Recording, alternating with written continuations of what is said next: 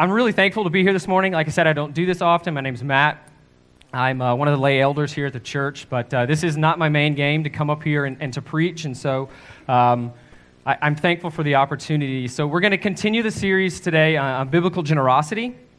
So, last week, Jeremy kicked off the series talking about our motivations for being a generous people, right? It's really rooted in uh, 2 Corinthians 8, uh, verse 9, which tells us, uh, For you know the grace of our Lord Jesus that though he was rich, yet for your sake he became poor, so that by his poverty um, you might become rich. And so that's, our, that's really our motivation for, for, for being uh, a generous people. And, and next week, uh, as Jay has already sort of mentioned, he's going to come up and kind of uh, recap what's happened with the missional move and the way that you guys have contributed to that, the vision that we have for that, the vision for um, uh, just just spreading the, the freedom and joy that is found in Jesus to the people of Norman and, and, and the rest of the world, right? So he's going to come and, and share some of that. He mentioned the pledge cards. And, uh, you know, covenant members, you should got mem- uh, an email about that this week, and there's going to be more details about that um, next week with, with the pledges and basically asking uh, you guys to contribute to, to helping us um, take down the, the remainder of the debt. And so, um, but what I'm going to talk about this morning is sort of the kind of the flip side to what Jeremy talked about. He, he has the motivations of why we, we give, and, and I'm going to take the other side of the coin and, and what I think the reasons that we don't give and the reasons we're not a generous people. And really, it's just, it's really just to me, it's the one reason, right? So we're seeking to sort of answer the question, why aren't we more generous? Or, or why do we have such a problem giving away our money and our possessions? And so we're going to, we're going to work through that. Uh, we're going to work through. Um, uh, Luke 18, uh, verses 8 through 27. And so um, before we even kick that off this morning, I'm going to have my wife come up here um, and read this text with us. So the, the, Bibles will be around, and there'll be verses on the screen as well. But uh, Aaron, if you want to come up and um, just going to read this text for us, and then we're going to we'll work through that um, this morning. Okay, Luke 18, verse 18 through 27. And a ruler asked him, Good teacher, what must I do to inherit eternal life? And Jesus said to him, Why do you call me good? No one is good except God alone. You know the commandments do not commit adultery, do not murder, do not steal, do not bear false witness, honor your father and mother. And he said, All these I have kept from my youth. When Jesus heard this, he said to him, One thing you still lack. Sell all that you have and distribute to the poor, and you will have treasure in heaven, and come and follow me. But when he heard these things, he became very sad, for he was extremely rich. Jesus, seeing that he had become sad, said, How difficult it is for those who have wealth to enter the kingdom of God.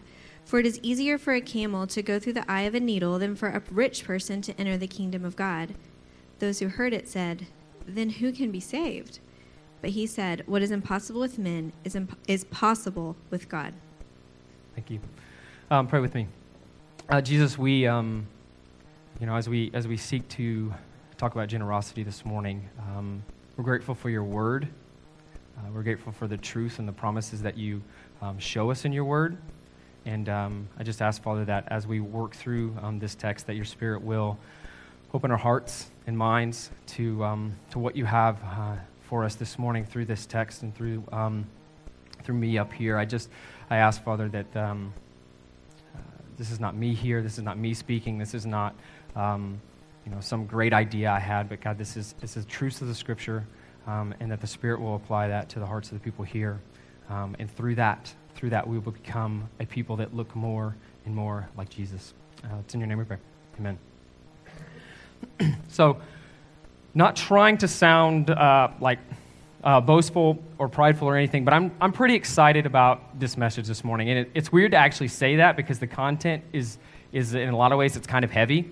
Um, and so I'm about to go through that, but I, but I, I just I feel this eagerness and this anticipation uh, for this morning, and I think the reason for that is like I've had this message um, inside of my head and my heart for a while now. Um, like this passage that we're going through with the rich young ruler came up in my normal Bible reading a couple months ago, and I, it's really it struck me in a new way, uh, like the the word uh, tends to do, and so I've I feel like uh, actually for the past couple months I've I've been like Jonah right? Doing everything I can to maybe not, like, I mean, I don't have time to, to prep. My, my schedule, like, doesn't really allow me to be up here that much. Like, I'm too busy to, to prep. We, you know, kids have soccer games. I had all these excuses to not, to not stand up here. But as we started to plan and think through this more, I, I really had this conviction that, you know, I should, I got to make this work. I got to figure out how to be up here um, because I really feel like God has a message for us this morning. And so that's where I'm coming from, and that's my heart. And this, uh, as I stand up here, um,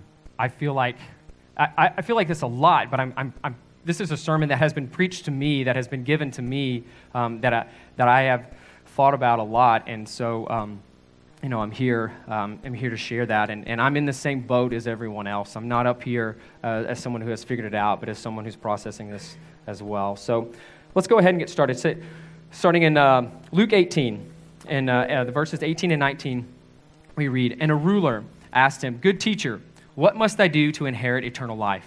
And Jesus said to him, Why do we call me good? No one is good except for God alone. So this text is actually in Matthew and Mark as well, but in Mark 10, uh, the story begins, and Jesus was setting out on his journey. A man ran up and knelt before him and ask him, Good teacher, what must I do uh, to inherit eternal life? So both accounts are similar, but the text in Mark has this kind of anticipation of this haste. This, this man's running up to Jesus and kind of in broad daylight, right, and kneels before him. This is sort of in contrast to, to Nicodemus. Nicodemus comes to Jesus uh, at night. Nicodemus is very interested in Jesus' teaching, but doesn't have the boldness to come uh, during the day. So, you know, but the rich young ruler, he comes as Jesus was setting out as on his journey, is what the text tells us. And so it's probably in the middle of the day, it's probably amidst a crowd of people. He kneels before Jesus, which is a sign of humility and respect. And so you have this idea this guy is humbly coming to Jesus. Um, he's uh, honestly seeking Jesus' counsel, and he asks, he asks him a really good question, right? He says, What must I do to inherit eternal life? Um, there's a lot of really important questions in life. I mean, just like, what is my purpose in life? Um, you know, how do I find my passion? What, what should I do for a job? Should, should my work be my passion? How do I find a spouse? Am I supposed to have a spouse? Like, wh- how will I know when I've met my spouse? Or if you're in my house, right, the important question that I get every, every week is do I need to start Patrick Mahomes or Russell Wilson on my fantasy team? Right? This is my uh, wife and eight year old. They have this fantasy team they do together. And so they ask me this all the time. And I never know. I'm just like, I just say something. It's just kind of a flip of a coin. Um, but it, it's really intriguing to see how Jesus kind of responds, right? So, but he doesn't answer his question first. He answers how he addresses him right? So he says, Why do you call me good? No one is good except for God alone.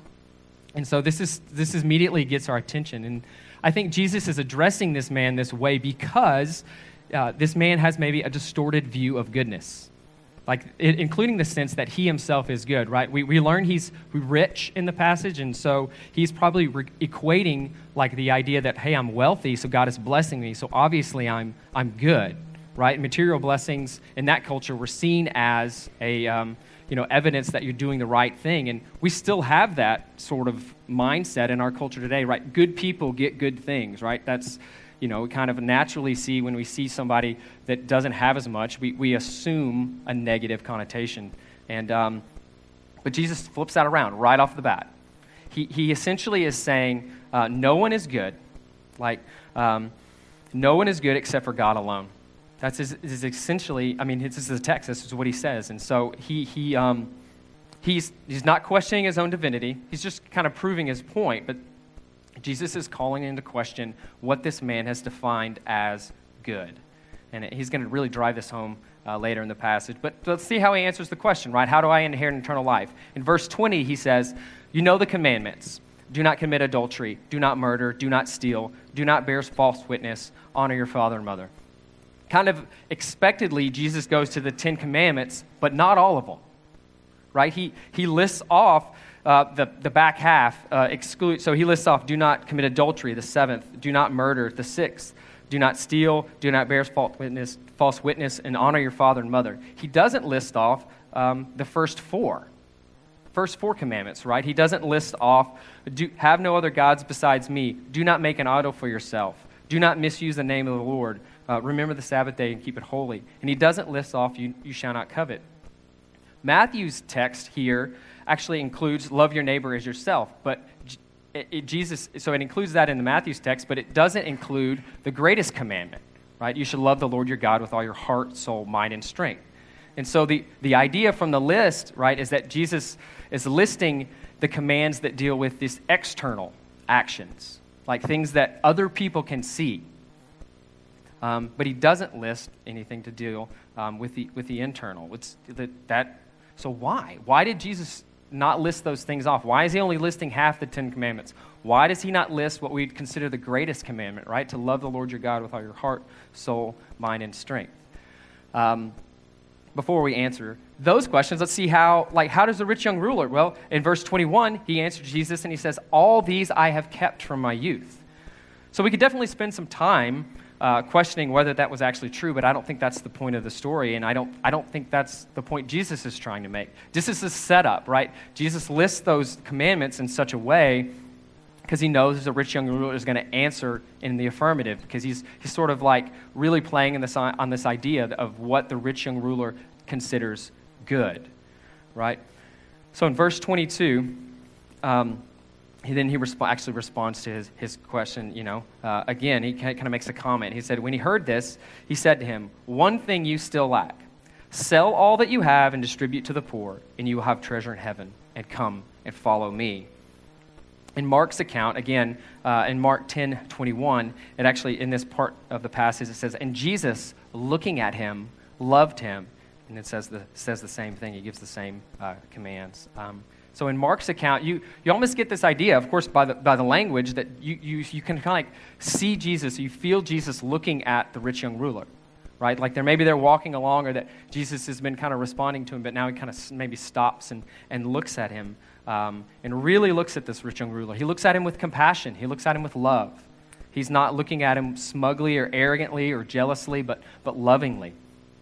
And, you know, in that sense, it's almost, you get the idea that um, they both seem to know that the answer that, that Jesus gave with listing those commandments and the man's affirmation of those commandments is, is not enough.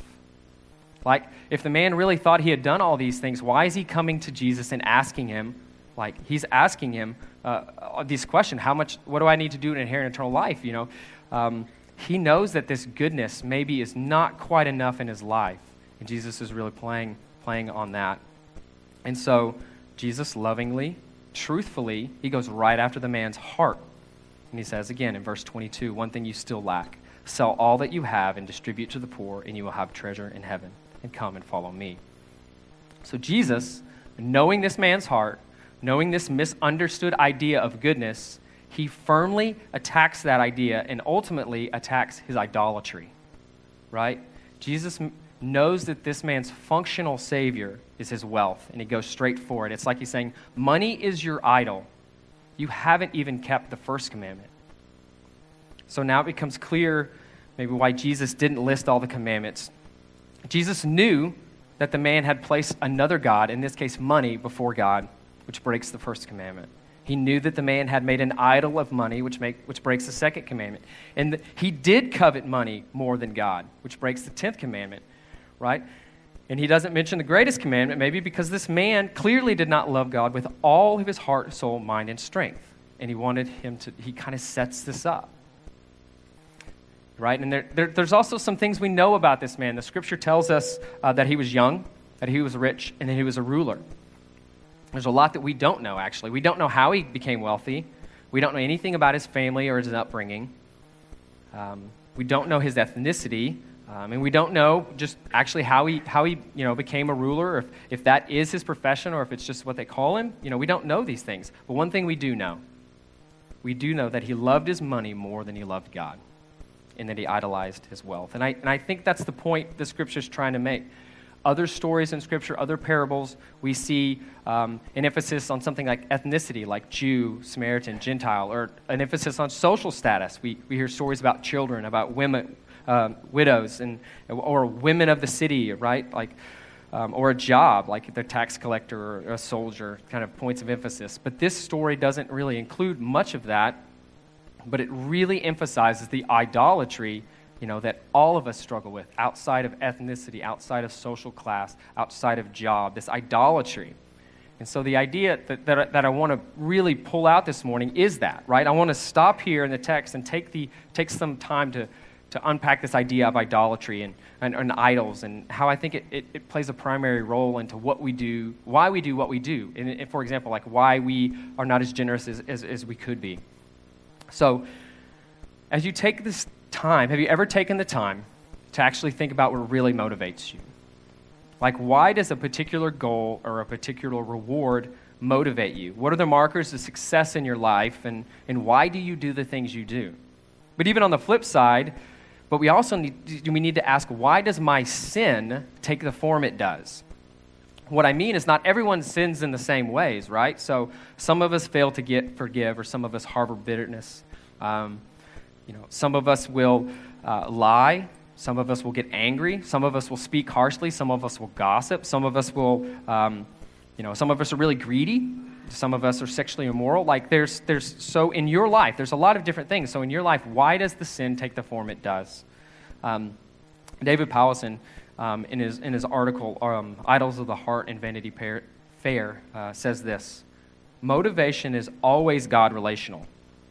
Is it encountered and observed in actual life as an intrinsically binary phenomenon, faith or idolatry? And idolatry is the primary motivation factor for our sinful actions. And so I think answering the questions of our motivation or why we sin the way we do begins begins with assessing our idols. Now, many of us immediately think when I say idols, we think of like statues, like something that's made or carved or cast and that someone puts up in a house or uh, puts up in a business or, or even a church or whatever, and they, they, um, they physically worship that particular thing um, or even a person, like an American idol, right? Or uh, someone we looked up to. That person was my idol. Um, those are physical things, but the biblical definition is much broader. Um, in the Old Testament, we see the, the, Israelites are definitely guilty of bowing down to physical idols, right? The, the golden calf is a good example, right? They make these Asherah poles all the time and they worship the Baals, like physically uh, worshiping in idols, but they're also accused of internal idolatry. Ezekiel 14 accuses the elders of Israel of setting up idols in their heart. 1 Samuel 15, in 1 Samuel 15, Samuel states that Saul's disobedience was idolatry. Right? It was defined as that. In the New Testament, we see the same thing. In Colossians 3 5, we see covetousness or greed is idolatry. Right? In Galatians 5, idolatry is, is contrasted with, with the fruits of the Spirit in that same, in that same passage. In Romans 1, uh, starting in verse 21, we see both this internal idolatry, which is, for although they knew God, they did not honor him as God or give thanks to him.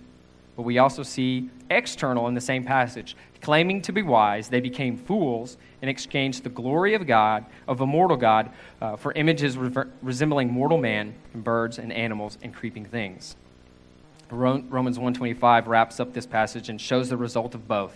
They exchanged the truth about God for a lie, and they worshiped and served the creature, like the created thing, rather than the creator. So Tim Keller defines an idol this way An idol is anything more fundamental than God to our happiness, meaning in life, and identity. Idolatry is making a good thing an ultimate thing. Now, culturally, we're not prone to making, like our culture now, we're not prone to making carved idols or, or statues, unless, of course, you win the Heisman Trophy, and we'll give you We'll give you a statue, right? But are, we are very prone to making ulti- the good things ultimate things, things that are great, like love, like family, like material possessions, a talent, a successful career. Those become the things that drive all of our decisions. Uh, Tim Keller, again, in his book, uh, Counterfeit God, says this We think that idols are bad things, but that's almost never the case the greater the good, the more likely we are to expect that it can satisfy our deepest needs and hopes. Anything can serve as a counterfeit God, especially the very best things in life. So, family and children, material possessions, successful career, achievement, critical acclaim, um, peer approval, a romantic relationship, um, like our appearance. All of these things uh, can be idols that guide our decision making. We likely have multiple idols at multiple times in our life that sort of guide our decision making. But when we start to think, um, if we look to anything, anything, um, uh, anything that we look to uh, more than Christ uh, for our identity, our acceptance, our joy, our hope, our significance. These really deep things. These are by definition like functional saviors. These are gods in our life and our idols. And, and I think this, this discussion is appropriate this morning because money has a very, is a very significant idol in our culture. It's, it was clearly the idol of the rich young ruler in the passage we just read, um, and it's continued in today. Uh, Martin Luther, on his commentary on uh, the first commandment, says um, money is the most common idol of our time. Now, that was hundreds of years ago, right? But, but still, even then, Jesus warns us um, many times uh, about money, and um, just a few, right? Do not lay up for yourself treasures on earth, for where your treasure is, there your heart will be also. You cannot serve God and money. Take care and be on guard against all greed. One's life does not consist in abundance of his possessions. That's just five, real quick, um, teachings from Christ about money. However, in spite of all of these teachings, uh, I still, many of us, many of us, my, money is our primary idol. Um, we continue to idolize it. Um, we, there's, there's many reasons for this, right? But money, in, in so many different ways, it, we look to money for happiness. We look to it for security, for identity. Um, it defines our successes and our failures. It defines our worth and our significance, right? And I realize that that's like, who am I to I, I've thought about this. Who am I to stand up here and to say, look at you in this room, many of you who I don't know, and say, yeah, you idolize money? Like, how can I say that? Um, so I say that because, like, well, okay, for as Christians, we, we are encouraged to bring um, others into our lives so we can fight sin together and not alone. You know, and as a, as a result of that, many of us have small groups or fight clubs where we share some of our deepest struggles. We share that we struggle with anger or lust we share that we struggle with pride. We share that we struggle with anxiety. But I've never been in a group where anybody has said, Yeah, I struggle with greed. I'm a greedy person. Right? We're willing to install software on our computer that tracks our websites and sends them to our friends, but we're not willing to, to share our bank or credit card statements. We're willing to have weekly meetings with our friends and, and community to talk about our prideful hearts and our anger and our anxieties. Uh, but we don't call anyone before we make a significant purchase or spend a lot of money on something. Last fall, about a year ago at this time, uh, we set up an equip class to talk through what the Bible um, has to say about money. I, I called it money. That's all I called it God or gift. No one came. Not a single person came to that class. So, me, uh, Terry and Grace Wagner, and Andrew Fendrick just rode bird scooters around the building. Like, like which was fun but that's not what we wanted to do like we had this heart for this class i thought people would take it and, and nobody comes i cannot remember one time that someone has come up to me and actually said yes i'm greedy now that may be because we feel the word greed is it's, it's a really strong word and um, we actually just think greedy people are people who acquire large sums of money by unethical means right they run a ponzi scheme or they fraud us and scam us um, you know, and, and because of that, we, a lot of us only think wealthy people are greedy. Only wealthy people can be greedy. Um, but we're just, we're just so blind to this. And this is, this is me, but like the greediness of our hearts is, it was hidden our by our culture that worships material possessions. No one's going to say, oh, you don't deserve those things. Like the fact that we tend to hang out with people kind of in the same socioeconomic group, we can always point to someone who has more than us. And because of, because of what this greed provides, because of what money provides, right? It provides comfort, it provides power, provides security and approval. Like, you know, we, nobody's willing to kind of to give that up to say, yeah, I'm greedy. And to be honest, this is exactly where I was. I've, I've thought the same thing for much of my life. Only very recently, after reading this passage and kind of having this, this moment or whatever, I, I would did that really change my life. I would have never considered myself greedy, right? I don't, I'm not the kind of person that I don't want new things. I don't need nice things. Like I could wear the same pair of jeans, same three shirts my whole life, same car, same house, same anything. Same is good. I like same, right? Um, but then I started to think about this like, what? Like, why is this? Why am I being convicted in this way? And I started to realize, like, one of the good things in life for me is being able to provide for my family. I love to be able to provide for them, right? Um, and so I started to dig into those thoughts, and And I was like, well, I, I, apparently I love to be able to provide materially for my family.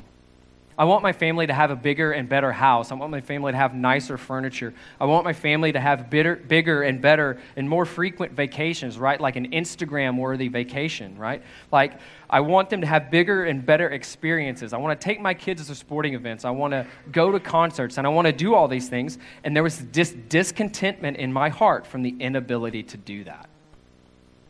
As a result, I began to confuse needs and wants. I began to think I needed to provide the things that I didn't need to provide. So, greed is defined as a selfish want for something beyond one's need. And that is exactly where my heart was. I started to think about how I could save money, how I could maybe not give as much away, so then I could buy these things that I thought my family needed.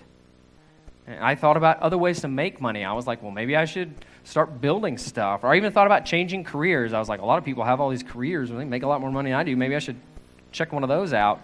Um, right? All of this, all of this was rooted in this inordinate desire to provide things for my family, provide all of these things for my family. But my idol was the one that was telling me that. My family wasn't telling me that. My wife wasn't telling me that. My kids weren't telling me that. My friends weren't saying, "Hey man, you need to pick it up. Your family's suffering." Nobody's saying that. But my idol, my idol was saying that. Again, and David Powlison puts it this way: Idols define good and evil in ways contrary to God's definitions. Such false gods create false laws and false definitions of success and failure. Idols promise of blessings and warn of curses for those who succeed or fail against their laws.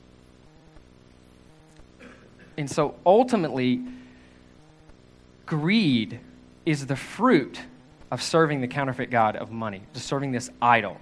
And it's the opposite of generosity.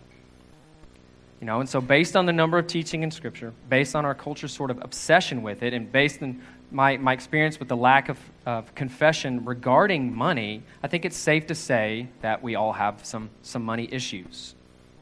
But thinking through those, some of these quest, some questions like why, why are we not more generous? Or why do, we, why do we have a problem with giving our money and our possessions away? Why do we struggle with these things? I think I immediately, when I was thinking of this, I went to surface answers, right? Surface answers like debt or poor money management or a, a misunderstanding of biblical, biblical stewardship or a misunderstanding or misapplication of biblical teachings on money. And I, and I think those things are valid.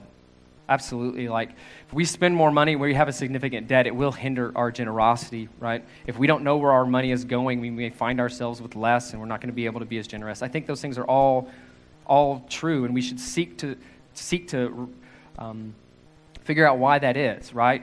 Um, and that's, that's what led me to this, this, this foundational issue, in my opinion, is that we idolize money. So the, the bottom line truth remains that we aren't generous, uh, not because of all of these other things, but because uh, of our um, inordinate or just over the top love of money and what it provides. So we need to take this on. We need to take on this idol of money. If we want to look more, more look more like Jesus, to become a generous people, we need to take on this idol of money. This is a counterfeit God. I love that term, counterfeit God that is ruling our life. So, what does Jesus tell the rich young ruler? Picking back up in the text, 1822. When Jesus heard this, the answer from the, when he heard the rich young ruler, he says, One thing you still lack sell all that you have and distribute to the poor, and you will have treasure in heaven, and come and follow me. Jesus offers the rich young ruler he, offers, he gives him a command and he offers him a promise. And I think that that's our pattern for fighting, fighting idolatry. And the pattern begins with faith or trust in Jesus and the promises he makes to us, right? Faith is a complete trust or confidence in someone or something. So when fighting our idols, we must start there. We have to ask ourselves do I trust Jesus or do I trust this idol? As Romans 1:25, have I exchanged the truth about God for a lie and worship and serve the creature, like the created thing rather than the creator himself? Romans 6 gives us some insight into this. It says, Romans 6, starting in verse 21, says, But what fruit were you getting at that time from the things of which you were now ashamed? For the end of those things is death. But now that you have been set free from sin and become slaves to God, the fruit you get leads to sanctification and to its end, eternal life. This passage shows us that the fruit in our life can help us determine our idols. The fruits from God are the fruits of the Spirit, right? Love, joy, peace, patience, kindness, goodness, self control. But the fruits from serving our idols are things like greed, sexual immorality, anger, slander, envy, jealousy, anxiety, discontentment, and the list goes on, right? So, what I think is helpful for us is to take a look at our life and we work our way back from these negative fruits to the root, right? So we can discover our idols and fight them with the truths of the gospel.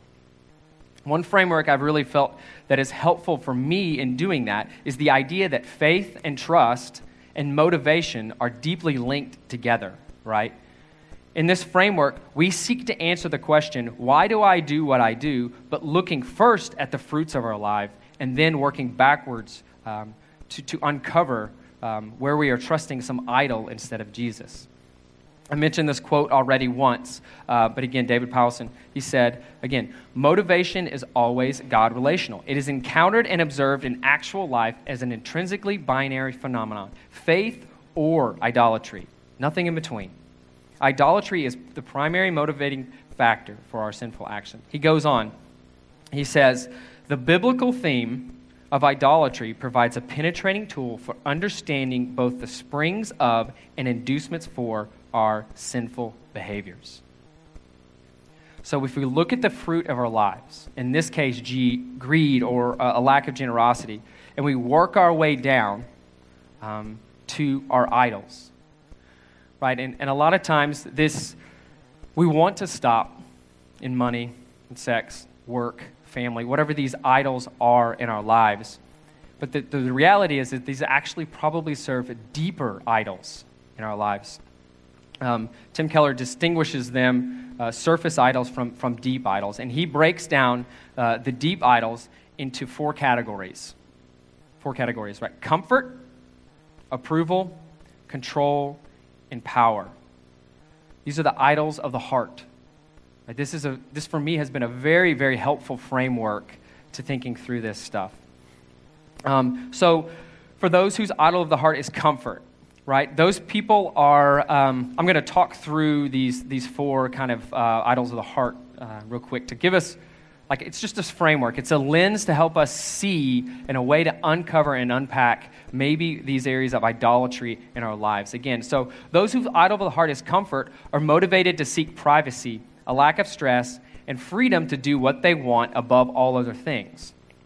They will seek to avoid boredom and see the demands of life as getting in the way of what they really want.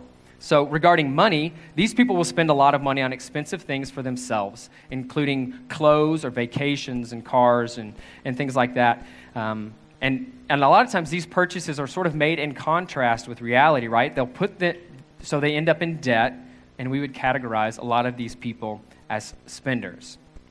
Those whose idol of the heart is power um, are motivated to seek success, winning, and having an influence as the most important things.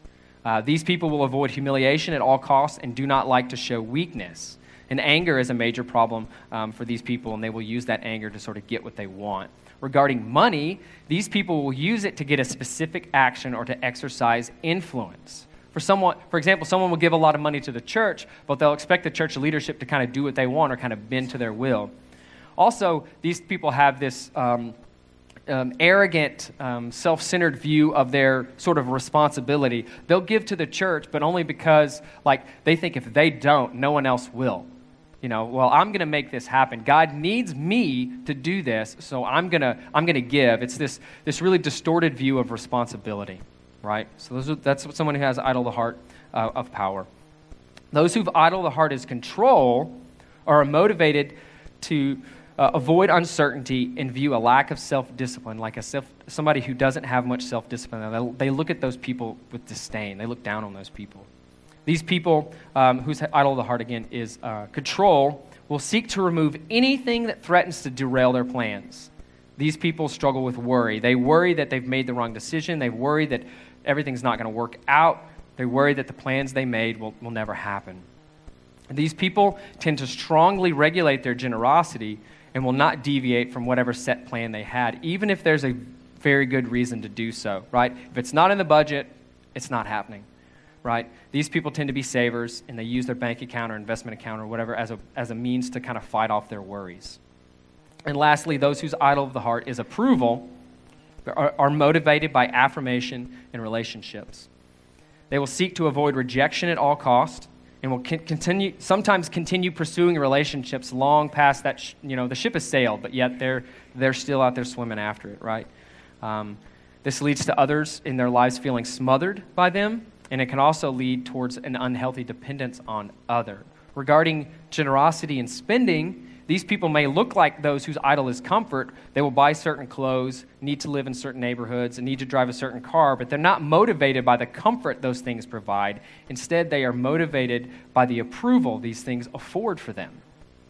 They will set their sights on a certain goal or a certain group of people, a certain standard of living, and they will do everything they have to do to obtain that. And so, that was a really fast overview on that. But th- those, that framework has been really helpful for me, right? So once we know these root idols, then we can repent of them. It's not a vague repentance. Like we can repent specifically of these things and fight them with the truths that the gospel provided for us, and we, we can follow Jesus. So the pattern would work like this we follow the fruits of idolatry down to the root idol of the heart through questions, through Fight Club, through um, really taking the time to, to, to ask the, the really hard questions of ourselves, to uncover those things. And then we repent and we turn and we follow Jesus. And we use the truths of the gospel then to cultivate the fruits of the Spirit. And this is essentially what Jesus tells the rich young ruler in verse 22.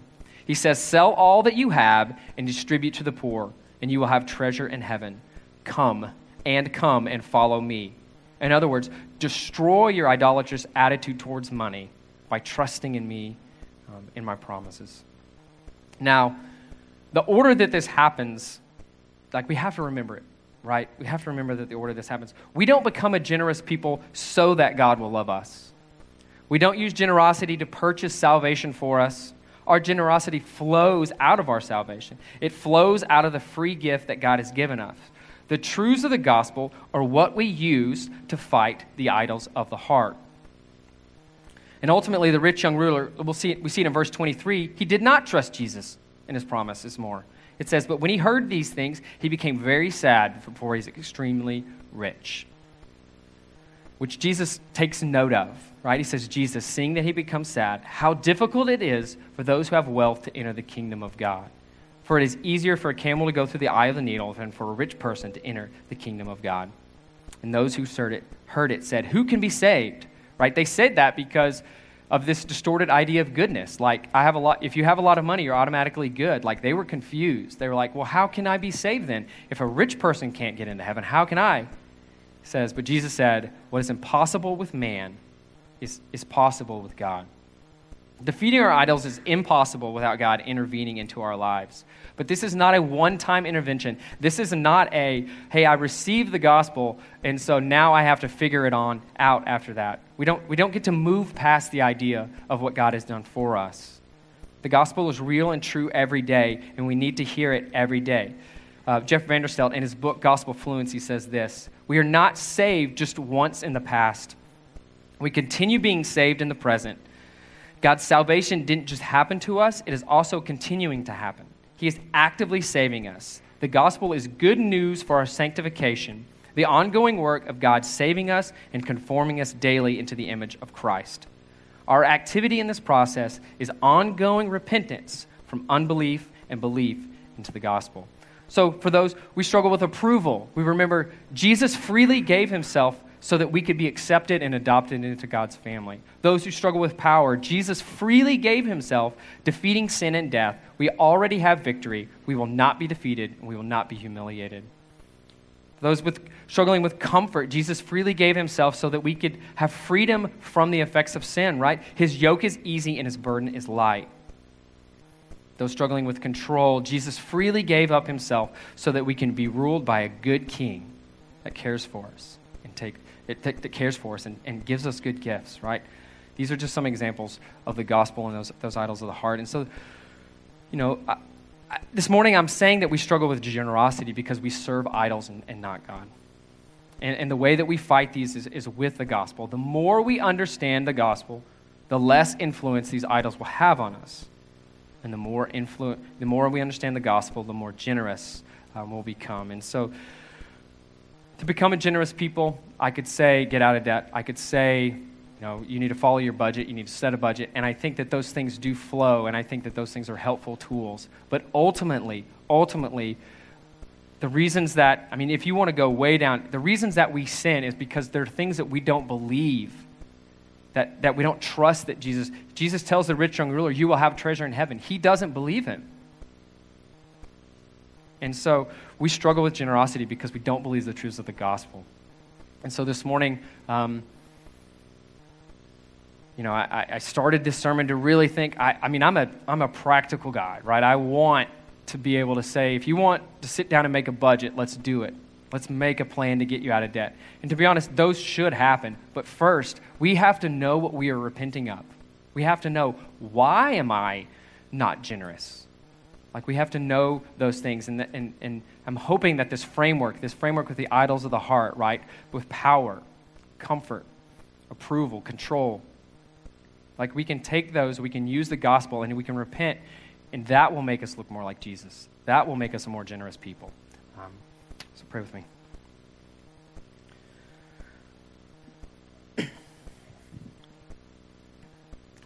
Jesus, we thank you for the, um, the truth of your word.